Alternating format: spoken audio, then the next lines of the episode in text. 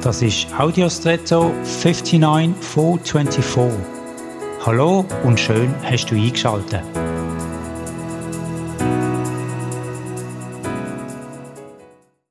Kürzlich habe ich an eine Eisenstange denken.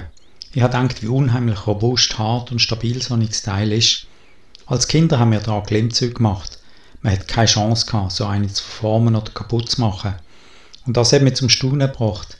Als Menschen haben wir es geschafft, Sachen zu erstellen, die weit stärker und mächtiger, massiver sind als wir, respektive als alles, was wir ohne weitere Werkzeuge können beeinflussen können.